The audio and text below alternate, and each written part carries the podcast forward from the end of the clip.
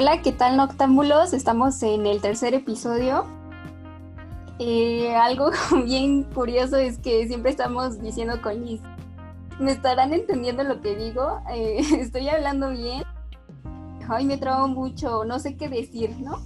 Eh, y es hasta cierta forma difícil tratar de comunicarnos de forma eficiente con los demás. Y no sé si les haya pasado alguna de estas situaciones. Sí, justo de lo que de lo que vamos a hablar hoy es eso, el lenguaje verbal, el cómo tratar de expresarnos un poquito mejor, cómo dejar de usar ciertas palabras o muletillas y es algo que nos ha costado mucho trabajo. Bueno, ustedes se van a dar cuenta que a veces repetimos mucho muchas cosas o ciertas palabras y la verdad es que es algo que cuesta mucho trabajo el expresarse correctamente, dirigirse apropiadamente a ciertas personas, porque no es lo mismo cuando estamos hablando con nuestros papás que cuando estamos hablando con nuestros amigos. Entonces, y a veces se nos salen palabras que usamos con nuestros amigos, con nuestros papás, o a veces al revés, ¿no? Entonces, eso trataremos de abordar en, el capítulo de hoy y espero sea de su agrado. Bien, pues comenzamos con este episodio y que arranque la intro.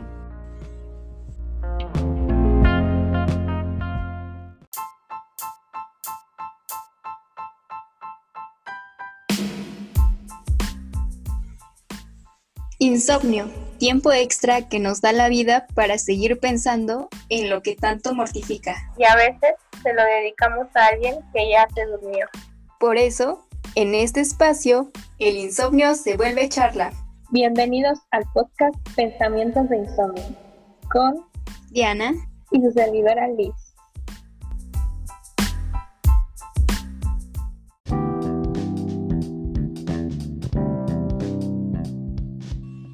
Hablando del tipo de lenguaje que puedes utilizar en diferentes situaciones, encontramos varias interesantes, pero algunas que nos van a servir a nosotros como universitarios serían, primero, el tipo de lenguaje que puedes utilizar en alguna entrevista de trabajo, porque cuando estás en una entrevista de trabajo, mm, tienes que dar la mejor cara de ti y eso también eh, habla mucho de cómo te expresas, tu seguridad y más que nada eh, tu creatividad para responder las preguntas que te hacen. Y también encontramos el lenguaje que debes utilizar cuando, cuando dices tu tesis. Bueno, supongo que todas las carreras deben de llevar materia de proyectos. Y en esa materia te dicen que para presentar una tesis debes utilizar el lenguaje en tercera persona. Y no sé ustedes, pero yo lo encuentro muy difícil hablar en tercera persona, porque estamos tan acostumbrados a hablar en primera persona o de forma muy, eh, muy coloquial o muy entre amigos, que se nos olvida qué palabras, qué frases usar, ¿no? Que también algo muy interesante es que a veces nosotros adaptamos ciertas cosas sin que nos demos cuenta, como son las muletillas el decir, por ejemplo, en mi caso, y ya se habrán dado cuenta, digo mucho E, mucho I, mucho D. Pero pues yo lo yo no lo veo tan malo, lo veo como una herramienta que te ayuda a pensar un poco más esa idea.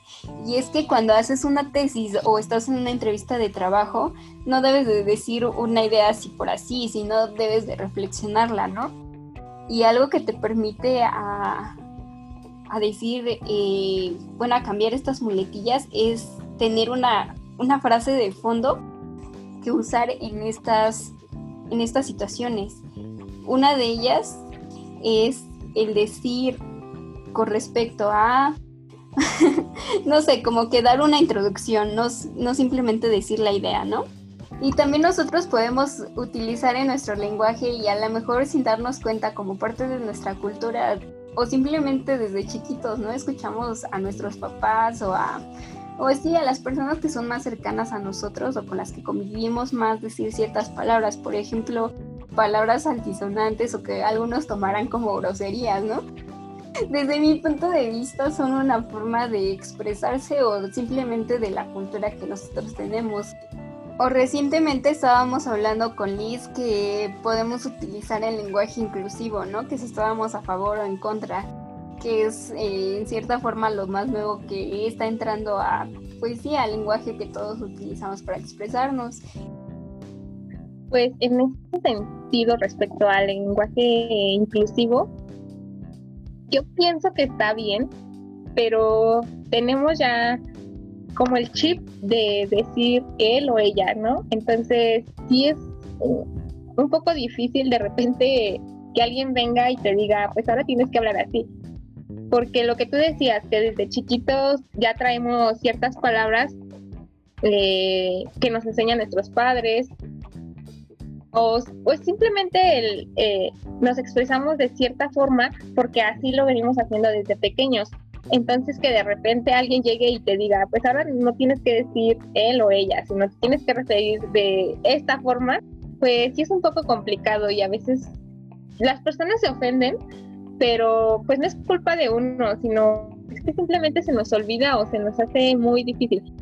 Desde el punto de vista está bien que exista este tipo de distinción porque pues hace más, hace que la gente se sienta como más referida o no, no específicamente, por ejemplo, cuando dicen ellos es porque hay combinación de hombres y mujeres, ¿no?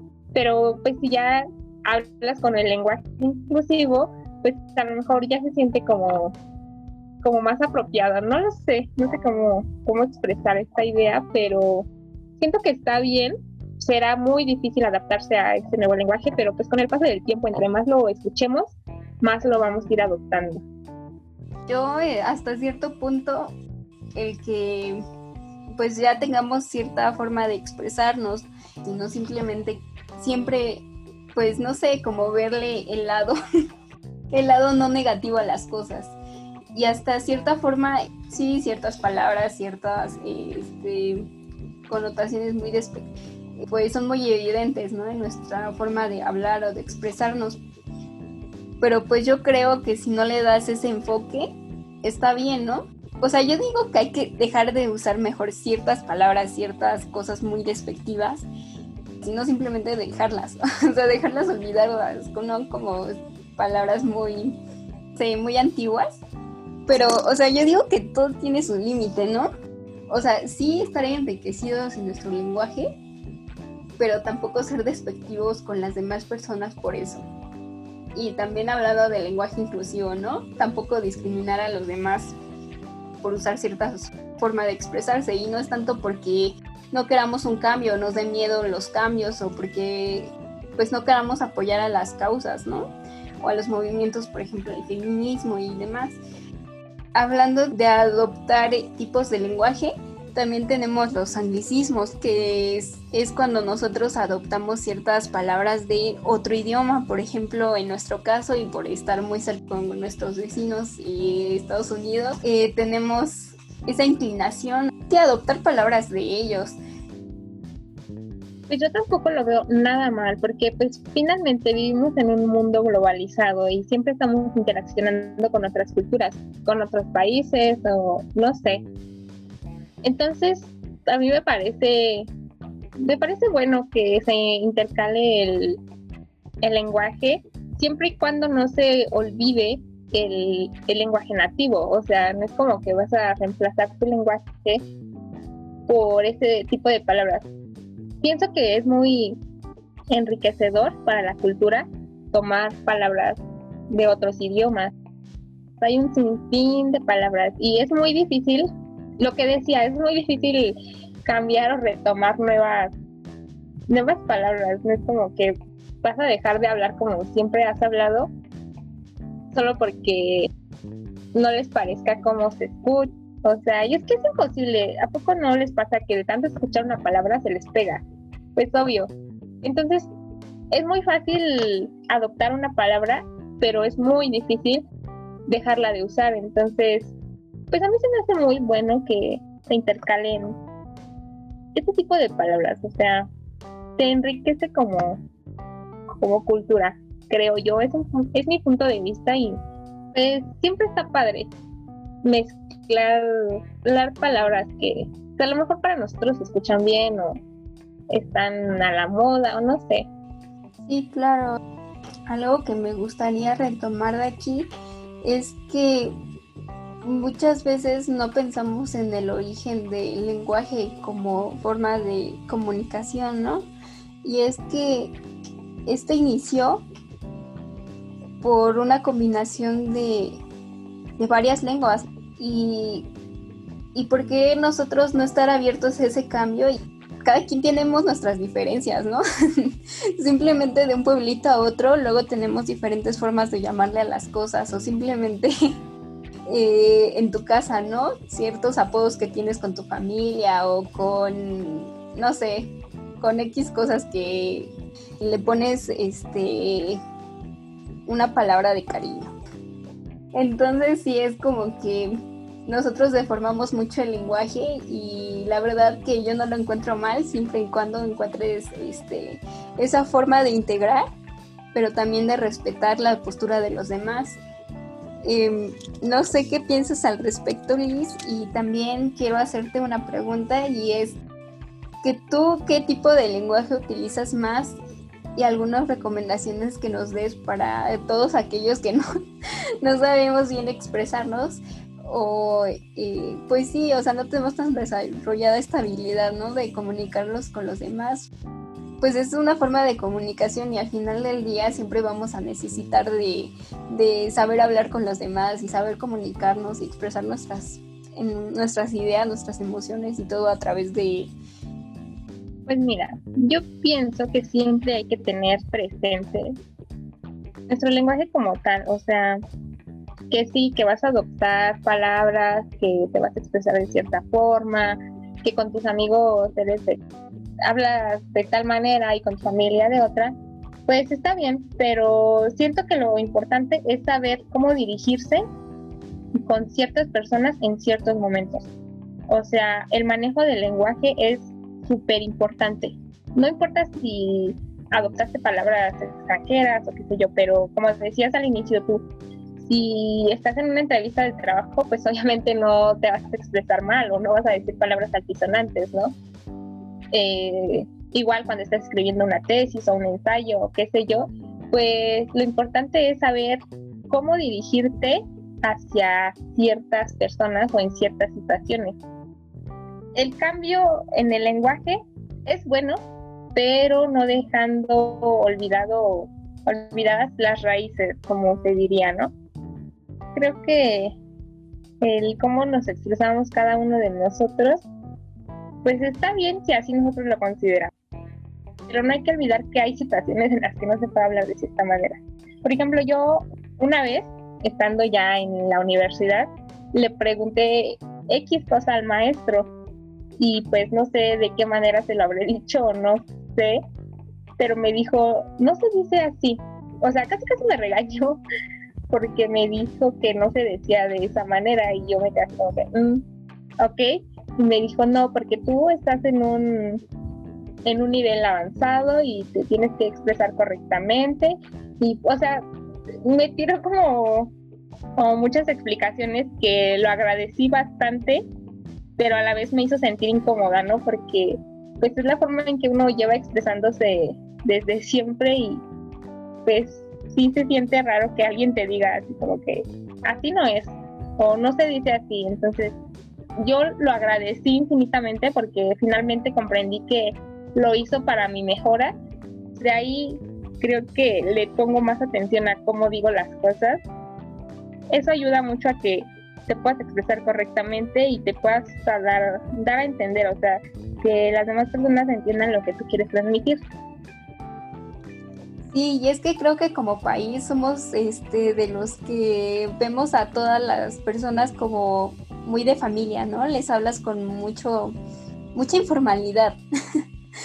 y, y, hasta entre profesores o entre personas mayores, ¿no? O entre tus tíos, tías o personas, pues sí, que que se supone que debe de haber cierto respeto cierta cordialidad, pues sí lo hay, pero pues en la forma de expresarnos, pues les hablamos pues no tan formalmente como lo hacen en otros lugares. Y a veces pues puedes que coincidamos, pero otras que no. Y ya con esto vamos concluyendo este episodio. Pues mira, como conclusión yo tengo que si quieres mejorar tu lenguaje, tu manera de expresarte, lee mucho. Lee lo que sea, o sea, mientras no dejes de leer, creo que el lenguaje mejora. Debes de saber en qué momento expresarte de, tal forma, o sea, en qué momento es pertinente expresarte informalmente y en qué, en qué momento expresarte formalmente. Y si tú mismo ves que no te gusta la forma en la que hablas, pues igual empezar a cambiarlo poco a poco.